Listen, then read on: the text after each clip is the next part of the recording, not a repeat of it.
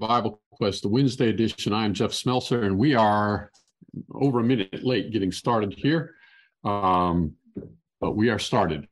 And today we have uh, Chase Spires in Harrisburg, Pennsylvania. I got Hey, it right. How's it going? Yeah, you did. Harrisburg, Pennsylvania. and Joe works in Elmira, New York. Uh, we also have in the background today Drew DeGrotto, who has been the kind of the brains behind this whole concept and and uh, got this all started. And early on, he would do all our technical work for us. Um, then he got busy with some other things and kind of s- turned all of that technical work over to us, which means that various times bad things happen, like we come on late because I can't get something figured out.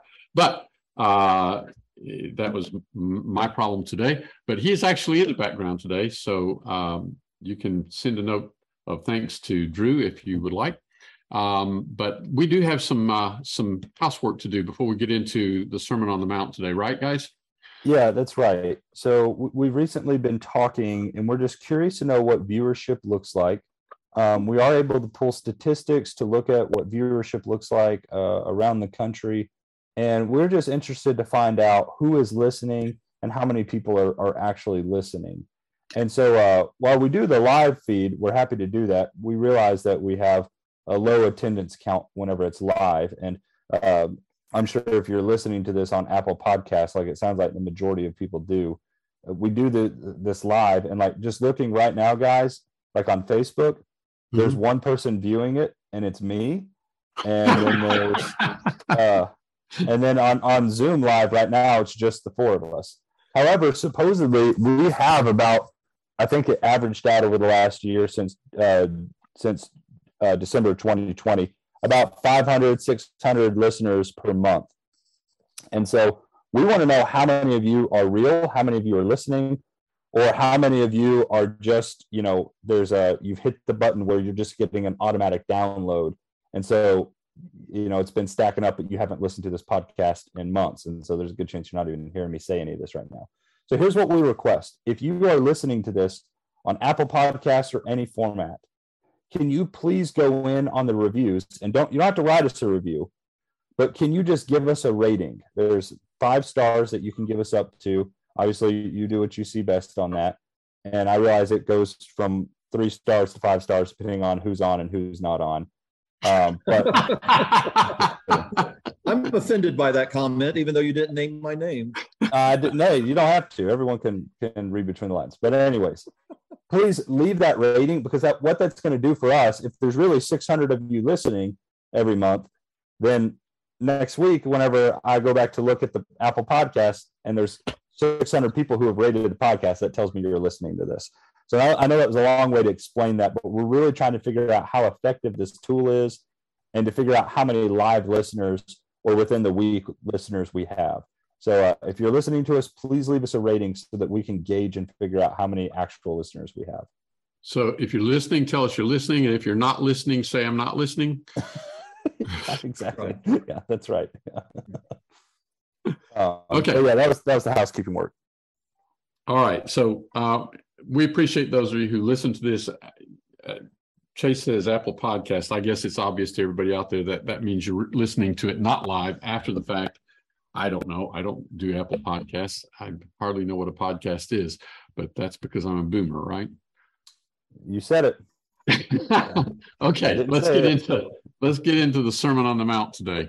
Uh, where are we? And we, you guys were talking ahead of time a little bit about where we are. Yeah, so uh, in our last study a couple weeks ago, we were in uh, the Sermon on the Mount, Matthew chapter six, and uh, we had discussed the beginning of that.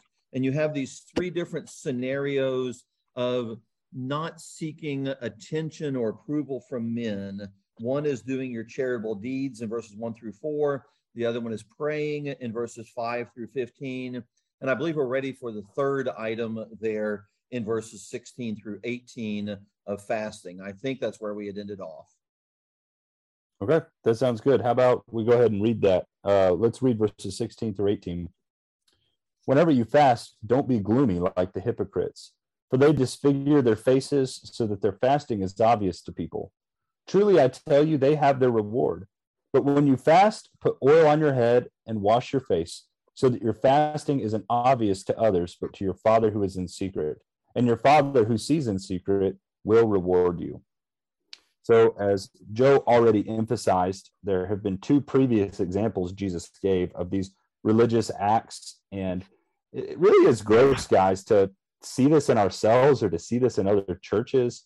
Um, whenever you're using something to glorify God, to worship Him for your own pride and for your own arrogance. And Jesus really, He just takes the mask off here and He shows how hypocritical that is. And so He did it first, like Joe said, with prayer He's done it with giving, and now he's doing it with uh, fasting.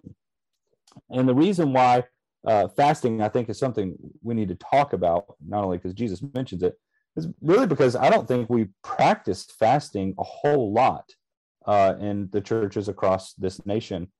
And I do think it's a biblical practice. It's something Jesus clearly, I think, in the Sermon on the Mount, is this something he expects his people to be doing at some point? And he says, when you're doing this, this is how you are to do it. Um, and so the first thing he points out is some of the really funny things that people do to make it obvious that they're fasting. And so in verse 16, my translation says they're gloomy, uh, they disfigure their faces. What does your all's translation say there? Yeah, disfigure their faces. Okay. Sad, sad countenance to disfigure their faces, which is really a very powerful uh, expression, isn't it?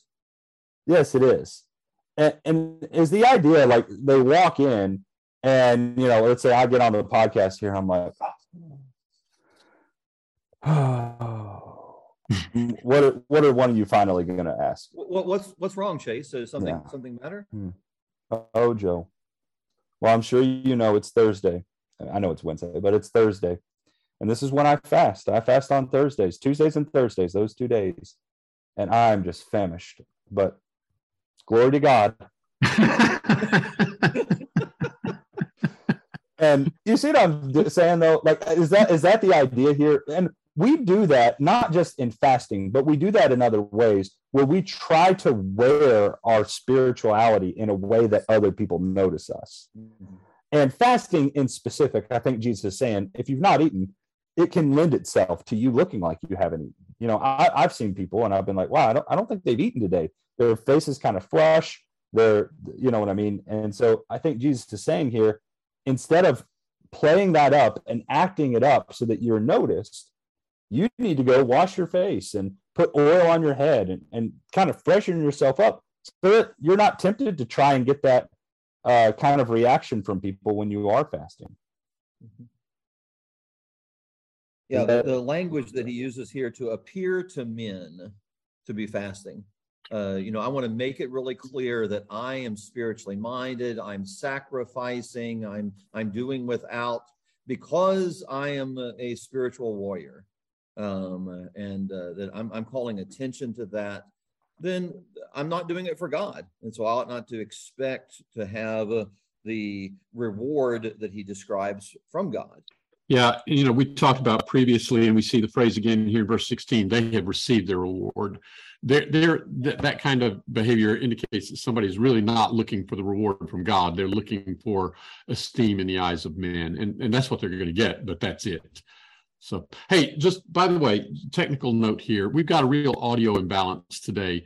At least in in as I'm hearing it, there's a great disparity between Chase's volume and Joe's volume. Joe, you're very quiet, and Chase is very loud to the point of of having a lot of static, a lot of buzz.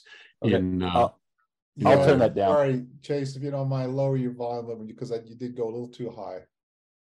Oh, okay. All right. So I just lowered it. So we'll uh hopefully that's better. That was the voice of Drew DeGrotto right there. okay, so then we get to um, verse 19. Are we ready for verse 19? Yeah. I'll read a little bit. Lay not up for yourselves treasures upon the earth, where moth and rust consume, and where thieves break through and steal. Just pause there. Anything that we have in in this earthly life in the way of possessions or wealth, whether it be gold or silver, whether it be investments in the stock market or whether it be land or, or whatever we may own. We can talk about how one investment's a better or more secure than the other, but the fact is, all of it goes away eventually, and all of it can go away at, at, at any time. Uh, somebody can steal it. A country, a country's economic system can completely fail, and everybody loses everything. All kinds of things can go wrong. But he says, "Lay up for yourselves treasures in heaven, where neither moth nor rust doth consume, and where thieves do not break through nor steal." Uh, Peter talks about over in First Peter. He talks about an inheritance incorruptible, uh, as opposed to uh, an inheritance or wealth that is corruptible. He says in verse uh, 21 For where your treasure is, there will your heart be also. We'll pause there. Comments. So, like these other things that we've been talking about, where he says, don't do these to be seen by men, but we've made note that there it, that does not mean that it cannot be seen by men. Um, uh, you know, we talked about that with prayer. Sometimes Jesus did pray in front of other people, for example. So, would this be one of those cases where he's saying, you know, don't lay up treasures on earth? Does that mean that we can't save anything? Or is it saying we need to be quite cautious when we do that sort of thing? I think he's saying where your heart is is the issue. Um, you know, uh, you go throughout the Bible and and you see go to the ant thou sluggard and what's the example of the ant? The ant is working hard and preparing for the winter. If I remember the passage yeah, in no, Proverbs, no boss, no one to tell her what to do. Yeah, um, you you look at uh, some of Jesus' examples in the parables, and I'll grant that there may be uh, some detail in a parable that is not necessarily um, giving approval to to a spiritual um, um, uh, application. But you think about the the virgins in Matthew chapter 25 who have prepared for the immediate future by having plenty of olive oil, whereas others didn't, and those who did are are are considered to be wise. Now Jesus' point is not there to saying be sure you have enough olive oil if you go to wedding. His his point is to be ready for the Lord's coming. Um, but and then you read about the parable of the talents and and the one who invested.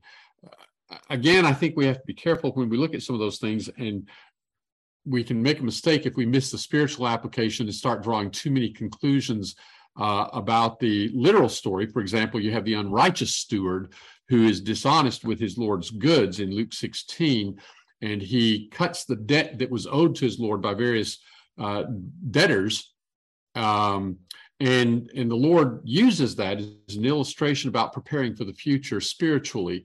So i think we have to be careful but throughout the bible there is a theme of of being a good steward and wise use of what we have. And uh, so so i don't think here in matthew chapter 6 the point is so much that it's wrong to have any savings but where your heart is there's your treasure. If your heart is in your material wealth you've got it in the wrong place I'm sure somebody, one of you two guys can make that point better. Well, I'll just add to that by saying, to me, the key word is yourself in verse 19. Do not lay up treasure for yourselves. I'm thinking about the man in Luke 12, the, the parable of the certain rich man who, you know, needed to build bigger barns. Yeah. And his conclusion, soul, you have many goods laid up for many years. Take your ease, eat, drink, and be merry. Um, you know, uh, the verse before that, I will do this. I will store all of my crops and my goods. And the emphasis on self. You know, if I'm laying up treasures for myself instead of being rich toward others yeah, yeah. No, that, that's right. And if one of you mentioned this, I was working on something else for a point I'm about to make. Um, just stop me. But with the rich young ruler, did one of you bring him up? I did not. Okay, just thinking about his situation and, and thinking about uh, him coming to Jesus, what shall I obtain or what shall I do to obtain eternal life? And Jesus will say to him that you need to go and sell all that you have and give to the poor. Well, there's going to be other people that ask Jesus that same question, but they're not doing the same thing. Um, the key word in Matt or in Mark 10 is one thing you lack. Uh, that that was what was going on for the rich young ruler. It was identifying the treasure of his heart, and Jesus was saying, "You need to give that up." And so that's going to look different for everybody. Um, I did just want to do a share screen real quick, uh, Jeff. If you can, make me a co-host here, and I'll, I'll share my screen.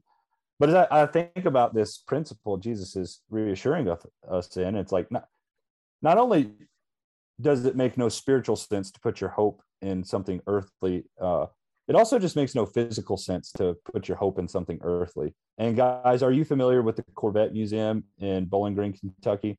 Absolutely. Do you guys remember when this happened, or did you know of this happening? Absolutely.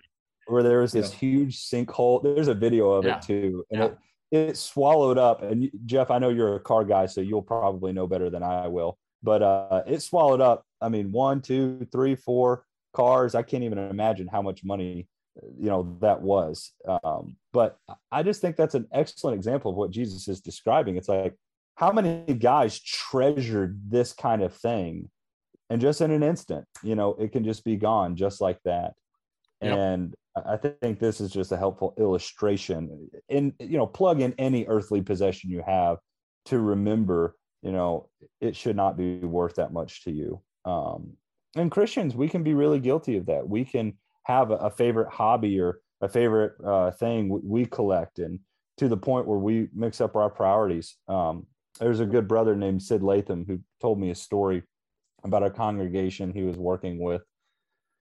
And uh, there was this sister in christ who had come to church and she probably shouldn't have been driving. I mean she was older and couldn't see all that well. And as uh, as she was pulling out of the parking lot she went to drive out and she clipped the mirror of one of the members like corvette or something like that that he had brought to services that night. And she just has no idea and she's just driving along and drives off and the brother was standing there with some other brothers and he starts freaking out. And he goes what am i going to do? And one of the brothers just calmly looked at him and said you're not going to do anything. Because your treasure's not that and your treasure's not here and you're not going to go chase down that poor old widow over something like this. But I, I think it was a helpful story because it showed like what am i going to do? And we do that with other earthly possessions we have our houses as well and we need to know the lord is going to provide and our, our treasure is in heaven and all of these things are just temporary and i'm thankful for those moments where the lord reminds us of that and he has sent me those reminders at times that i've needed them let me tell you That's a good story.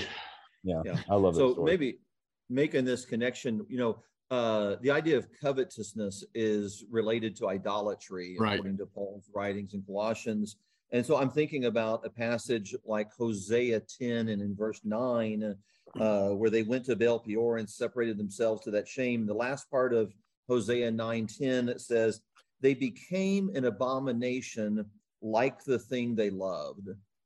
You know uh we we become what we love. And so if, if we're if we're not becoming more christ-like then that probably means that we're loving something else and uh we we just th- that's a good warning that uh where your heart is or, or where your treasure is there your heart will be also. Um we, we need to be cautious that we don't love money and, and desire it thinking that it is somehow our savior. You know and people even use that terminology like you know what's going to save america? And and things like that. And you know putting our hope in anything other than the lord for any purpose is uh, misguided So then Amen. he goes on in this passage and he says in verse 22 the lamp of the body is the eye.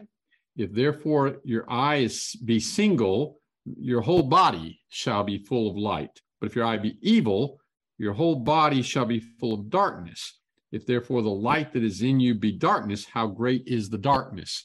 So I'm sure we've got some different translations um, that may help us with this a little bit. Do you, do you, either of you have a translation that reads somewhat differently? i i have the pretty K- similar I have the KJV pulled up just because I, I like that translation for this passage. Um, did your translation call the the eye single, Jeff? Yes. Uh huh. Yeah. Okay, excellent. All right, I missed you reading. Were you reading from the ASV? Yep.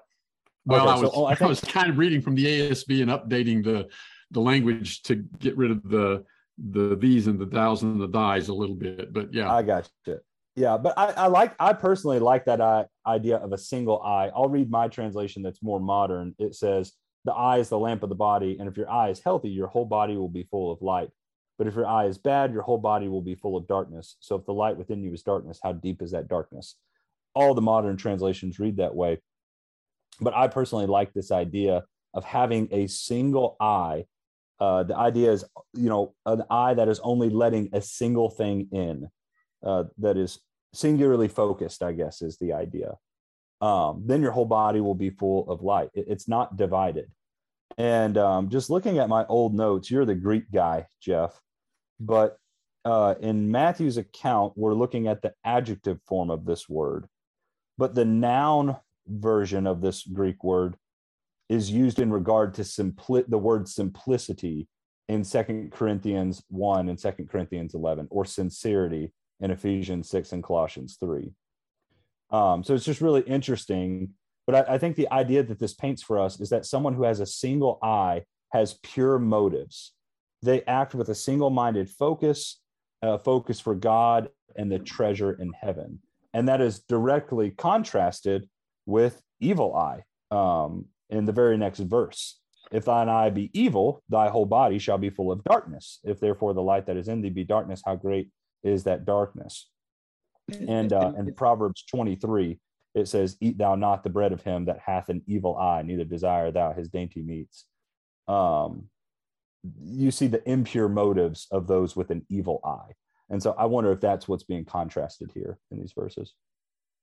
And, and that idea of uh, singularity versus duplicity, um, you know, this is in a greater context. The, these two verses are not uh, isolated. We've just been talking about money and treasure right before this. We're talking about money and treasure for several verses afterward. So this is in the context of money.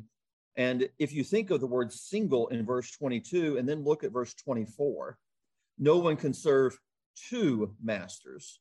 Uh, I, I think that helps us to appreciate the the focus, if you will, pun intended, maybe on verses 22 and 23. Um, uh, you know, your your eye needs to be set on the Lord. He needs to be your master, not the riches, not the wealth, not the desire for things. Yep. Mm-hmm. And uh, I appreciate you pointing out singularity versus duplicity because it's really this whole section. Uh, just looking back over my notes when I taught this class, uh, I titled the section "You Get One Choice," mm. and that that's really what he said. Or sorry, you get two choices, and you, you have to choose between the two. Like you get this or you get this. You get this or you get this. And I know a lot of people who are like, "Oh, the Bible's not black and white." You know, there's so many gray areas. Okay, well, then there's moments like this where he makes it pretty clear these are the two choices you have. You make one or the other. Uh, and there are vastly different consequences for the two choices. Like and, and, and there is no gray area in the scriptures regarding who we're going to serve and, and where we're going to be focused. Yeah, that is very clear. Slave of sin or slave of righteousness, Romans 6, and so on and so forth. Yeah. Yeah. Well, yeah. Walking in the flesh by or walking in the spirit. Those are your two choices. Right. And uh, I think that's exactly right. So, uh, guys, what beatitude do you all see in this section? Pure. Yeah, that's what I see. Blessed are the pure in heart, for they shall see God. And he kind of plays on the, the idea of single the single eye seeing God. Um, I think is what I what I think of with this. Might might also throw in blessed those who hunger and thirst. You know, what is it that you're hungry for? Um, and you might be able to tell that by are you working to get that extra thing or are you working to pay your bills and and and help out other people? Um, you know what what are you hungering and thirsting for in your life? I don't think it's i don't think it's uh, just happenstance that he chooses the eye here to make this point. Um, all obviously making a spiritual point but basically we have an expression what do you have your eyes set on? Set your eyes on this. He's talking about what our goal is what our aspirations is are and and as you you made the connection joe leading into the serving two masters kind of thing an unfocused eye it, it you uh, with one with one on the one hand you're wanting to serve god but on the other hand you have your eyes set on things in this life and you know what you can't serve two masters yeah, sure. Work hard in this life, do well, try to be successful in your job. Ephesians chapter 4 and verse 28 um, let him that stole steal no more, but rather let him labor with his with his hands, working that which is good, that he may have whereof to give to him that hath need. We're not going to be in a position to help others as we ought if if we don't take responsibility financially for our own lives. If we if we work hard, we can put ourselves in a position where we're helping others. But I really have to do all that I do as part of my service to God. And uh, so, where's your eye? What are you looking at? And, even in this text, you have later on in verses 32 and 33 that idea of, of setting your eyes. But the Gentiles seek one thing, 32, but seek ye first. And so the idea of looking for continues. Uh, that, that's part of the thread of this chapter. So we've almost really talked about verse 24. No man can serve two masters. Either he will hate the one and love the other, or else he will hold to one and despise the other. But just to, to reiterate, this is a simple principle here you try to serve two different masters. You try to make have two different priorities. At some point those are going to come into conflict and then you're going to show who who you're really devoted to or what you're really devoted to. Mm-hmm. yep. Verse 25 go ahead chase. Oh sorry and just that last part of verse 24 you cannot serve both god and money. Um I, I think in some ways that's verse 24 jesus adds on because if you're if you think about being someone who's listening to Jesus saying this, especially by what he's saying in verses uh, 19 and 20 and 21 about riches, you know, I think someone would be tempted to think, well, Jesus, you know, I have to work, I have to provide for my family. That's going to take money. And I, I, don't think Jesus is saying, you know, you have to quit your job and stop providing or anything like that. But kingdom citizens have got to learn to, to stop relying so much on themselves and start relying on the Lord more. And that's the correction they need to make if they're loving money. It's not so much that you have to stop working, but you have to start loving the Lord more uh, than you love money. And so, uh, Jesus, I think, is going to deal with some of that tension that I think the, the listeners are having in the next section, because he's going to say, Is life not more than food and the body more than clothing? And, and point out some of those other things. So I don't know. I, I probably read too much into what Jesus is anticipating the audience to think into these next sections, but perhaps well, that's what's going on. I mean, I, I, can you almost imagine somebody saying, "Oh yes, but I can." Uh, yeah, uh, I can serve them both. Kind of like, and you mentioned earlier, the rich young ruler, a really good guy. You know, he, I've kept all these commandments since my youth. I've, I've, I've honored father and mother. I've, I've never murdered. I've, I've done all of these things. I've, I've avoided all this bad stuff. But he walks away sad at the instructions that are given to him uh, because he was a rich man. He didn't want to give those things up. And so sometimes I think we think, well, I can I can serve God, I can I can put God first, and but it's really kind of a one A and one B, and and and no, no, it's not. Um, anything else has to be much less. And so he uses the contrast of love and hate and loyalty and despising. Um, uh, that's that's how we need to see my service to God um, I, I'm not, I'm not going to almost love money or work or pleasure or leisure almost as much as God. Yep. Amen. Let's read. Uh, let's read to the end of the chapter. I can read this for us. Verse 25. Therefore, I tell you, don't worry about your life, what you will eat or what you will drink, or about your body, what you will wear. Isn't life more than food, and the body more than clothing? Consider the birds of the sky. They don't sow or reap or gather into barns, yet your heavenly Father feeds them. Aren't you worth more than they? Can any of you add one moment to his lifespan by worrying?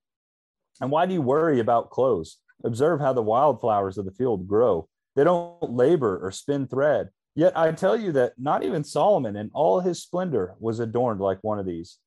If that's how God clothes the grass of the field, which is here today and thrown into the furnace tomorrow, won't he do much more for you, you of little faith? So don't worry, saying, What will we eat, or what will we drink, or what will we wear? For the Gentiles eagerly seek all these things, and your heavenly Father knows that you need them. But seek first the kingdom of God and his righteousness, and all these things will be provided for you.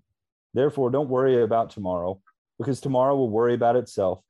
Each day has enough worry or enough trouble of its own.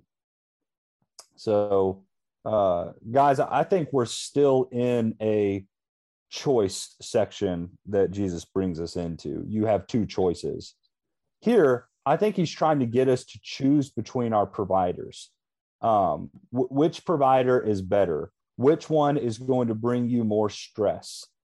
And one provider obviously is God, relying on Him as your father. Sorry, that's the choice word Jesus uses here, relying on God as your provider. What would you guys say the other provider is that Jesus is saying that you can rely on here? I, would think self. Uh, Yeah. What, what I'm, what, what I'm going to provide for me. Yes. And I think the way I would put it is worry. Worry is a provider. It- it- think about it. If you sit there and worry and worry and worry to the point that you go out and do it, self is right. Joe's right. The boil down itself. But if you worry to the point that you're going to get everything you need, um, that that works for a lot of people. I mean, you look out into the world, and that that's how they work. Well, I worry myself into doing it, and then I get it. Well, that's stressful. there is a lot of anxiety that comes behind that way of thinking about behind that way of living.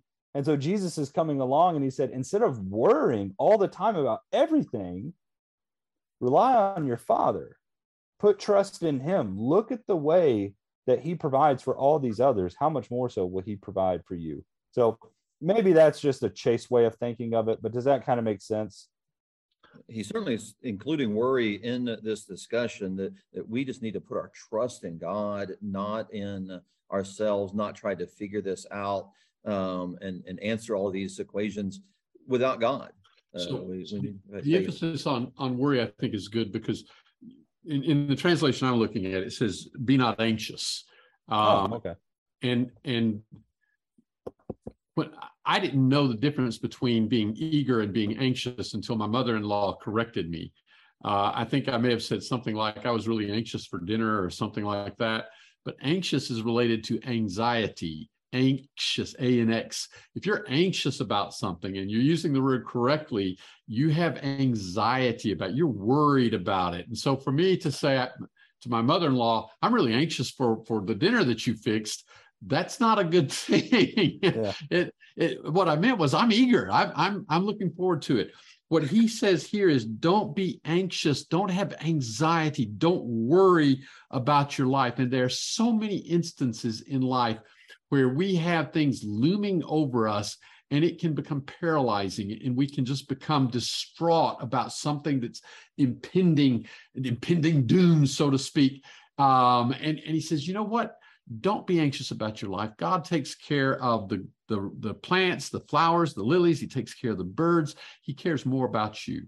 Uh, if you're if you're if your eye is not set on things of this life, if your treasure is not laid up in this life, and what you know is you have an eternal reward, you have God's approval, you have fellowship with God, you have that hope of resurrection, then sure, there's going to be things in this life that we don't enjoy. There are going to be things in this life that cause us trouble and hardship, but we don't have to worry about them because that's not where our heart is. So maybe just to clarify for the audience, uh, Jeff's wife is a good cook. yeah, Um, yes, she is. yes. I Uh, wasn't even talking. I was talking about my mother-in-law. but hey, but no, never mind. I, I enjoyed her meals too. The- So, Uh, let what me- my, my my point was, my mother-in-law understood the English language better than I did in in, Yes, in a number of instances, and was correcting Jeff- my misunderstanding of the word. Um, Phil- so Phil, thanks like- a lot. I feel like the first time I heard that story, I heard you say after she explained it to you, you said, "I know what I said." Was that No, no, no, no, no. Oh, That oh, is that is not true. Oh, for okay, all who all are hearing this. all right. Well, then I just heard the story wrong. Well, All right. let me let me bring no, it back to the text since I uh, got us off Thank course you. there. With that. Thank you. Um, so, in all honesty, I struggle with this passage because I just feel kind of ashamed and embarrassed to think as as wealthy as as we are that that this would even how could this possibly even enter into our minds? You know um i i i, don't worry about there being enough food. I mean because there's so much uh you know what will we wear? You know pause for a second and and do a visual image of your closet you know um none of us are like well I- will i have clothes tomorrow will i have no uh, you know, we, we, we have uh, 30 shirts to choose from or whatever. It's almost embarrassing to think that somehow this would be a struggle for us. Well, So how do we apply that in such a rich community? I'm thinking if when, when I go to Mozambique, you know, this would be a really relevant passage to say, don't worry about these things. God will take care of you. But when we have so much readily available, what do we do with this? Uh, yeah, Joe, great question. And and I just the first phrase always jumps off the pages at me in verse 25 is not life more than food and the body more than clothing. This question slaps America in the face. I Mhm. mean, I realize there's a lot of other industries that are, you know, peaking and are at their height in America. But what industries peak more in America than the food industry and the clothing industry? And we worry about it. And it's not even about the clothing itself, like getting clothing, but it's getting like a certain brand or a certain, you know, style. And it is just really sad to see that even in ourselves when we just put so much stock in those things.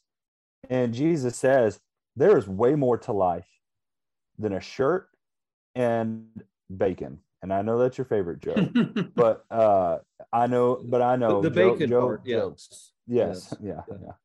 But I know Joe jokes, but I know he agrees. Is like, man, there's just so much more to life than than what you eat and what you wear. And that's what Jesus' point is. And I don't know what his tone was because these are written words for us. But at this point in the sermon, I, I picture Jesus getting quiet and going, Is not life more than food and the body more than clothing? And just sitting on that for a second and really like, man, I've worried about both of those sayings so many times in my life, and God has provided it every time. How much time have I wasted worrying? And, and one of the things I think we might be tempted to do is worry how to keep hold of it. Yeah. And, and, and that would be just as foolish of a worry as how somebody who is truly impoverished is worrying about how to get something for us to think about how we're going to hold on to it. Um, it's this, this, I, to me, this passage really applies, particularly in those ways. and also just jesus's examples are really cool like i don't know if these examples would have been ones i chose but just going through them in verse 26 he chooses birds of the of the sky um how they're not sowing or reaping or gathering into barns because the heavenly father is providing for them. Um in verse uh, 28 he references the wildflowers and verse 29 tying with that that not even solomon in all his splendor was adorned like one of these. And jesus is using one of these arguments you see all throughout the new testament where he argues from the lesser to the greater. I mean if these things are lesser than us how much more so is god going to bless us who are greater than the animals uh of course he is of course god is going to take care of us and Jesus also holds no punches in the whole sermon. He, he's been calling people hypocrites in the previous section. But did you guys notice what he calls people who worry about these things at the end of verse 30? You have little faith. Right. And that's something Jesus will say to his disciples, like his, his uh, 12 apostles. And it's something he's saying to us right now if we're worrying about these things. Do you not have enough trust in who the, the Father is? So I, th- those stand out to me. What's what else stands out to you guys here? So I'm kind of surprised by verse 34.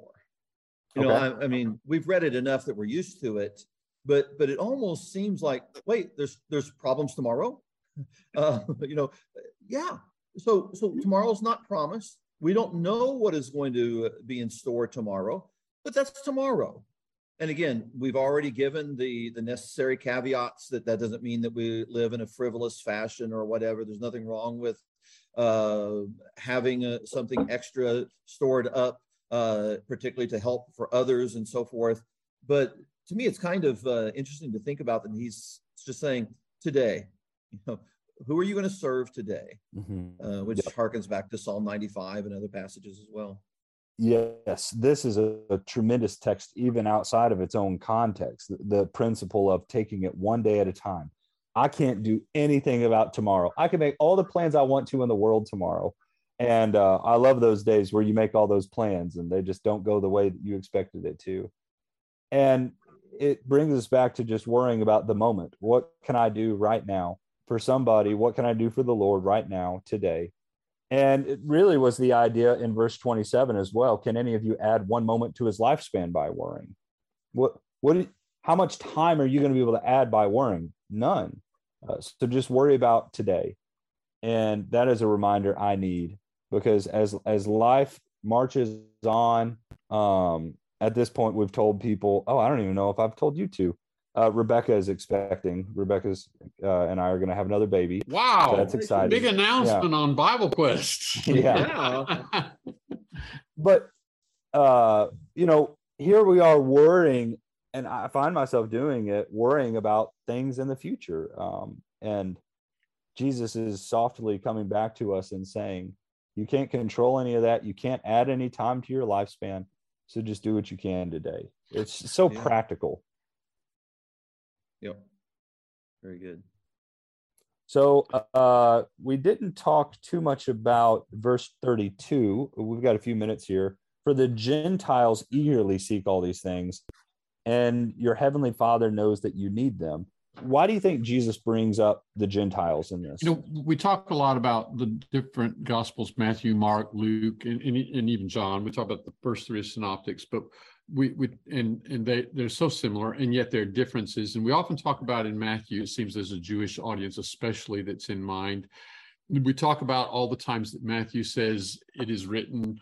Um, you have heard that it was said all the times that he goes back to what the Jews had known from the Old Testament, what they'd known from their tradition, or what they thought they knew from their traditions. Um, there's a great deal of emphasis in in tying Jesus and his identity with the Old Testament in Matthew. In, Matthew chapter um, 18, when Jesus talks about what to do if your brother sins against you, and he talks about going to him alone, and if he hears you, great, you've gained your brother. If he, he doesn't hear you, take with you one or two more that every word may be established at the mouth of two or three witnesses. And if he doesn't hear them, bring it before the church. And then he says, if he doesn't hear the church, let him be to thee as the Gentile and the publican. Uh, I think in both of these instances, the term Gentile is being used from the Jewish perspective, those who are not of God's people, those who are outside of the covenant relationship with God.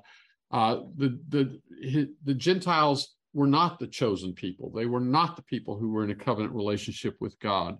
And so they're equated with the publicans in Matthew or identified as a as with publicans as a group of people who are sinners who are outside of God's grace. And I think that's the idea here, here in Matthew chapter six. Um, in, in Matthew chapter five, eh, verse 47, talking about how we ought to love if we're going to be sons of God. He says, even the Gentiles love those who love them or nice to those who are nice to them. So the Gentiles represents those who are not of God's people here. And that's from the Jewish perspective, certainly. And I think that's what he's doing here in Matthew 632. All right, excellent. That's that's helpful. And just the last part of that verse, uh, he says, "All these things will be." Oh, sorry. Um, your heavenly Father knows that you need these things. Th- this just sounds exactly like uh, chapter six, whenever in verse eight Jesus said, "For your Father knows what you need even before you ask Him." Um, maybe just make a connection there with the, the word Gentiles or heathen is used in six seven regarding prayers, excellent. and uh, then he turns around in six eight. Heavenly Father knows you need. Uh, so maybe seeing that sort of as a uh, a, a bookend or pericope for uh, Yeah. this section. We, our, our righteousness needs to not only be greater than the the Pharisees, uh, but also we need to make sure that we're not acting like the world. Yep. Amen. Well, thanks, guys. And hey, listeners, don't before you do your next thing, please, if you're on Apple Podcasts listening to us right now, as soon as you get done listening, give us a rating so that we know you're listening. Thank you all, and we'll see you all next week.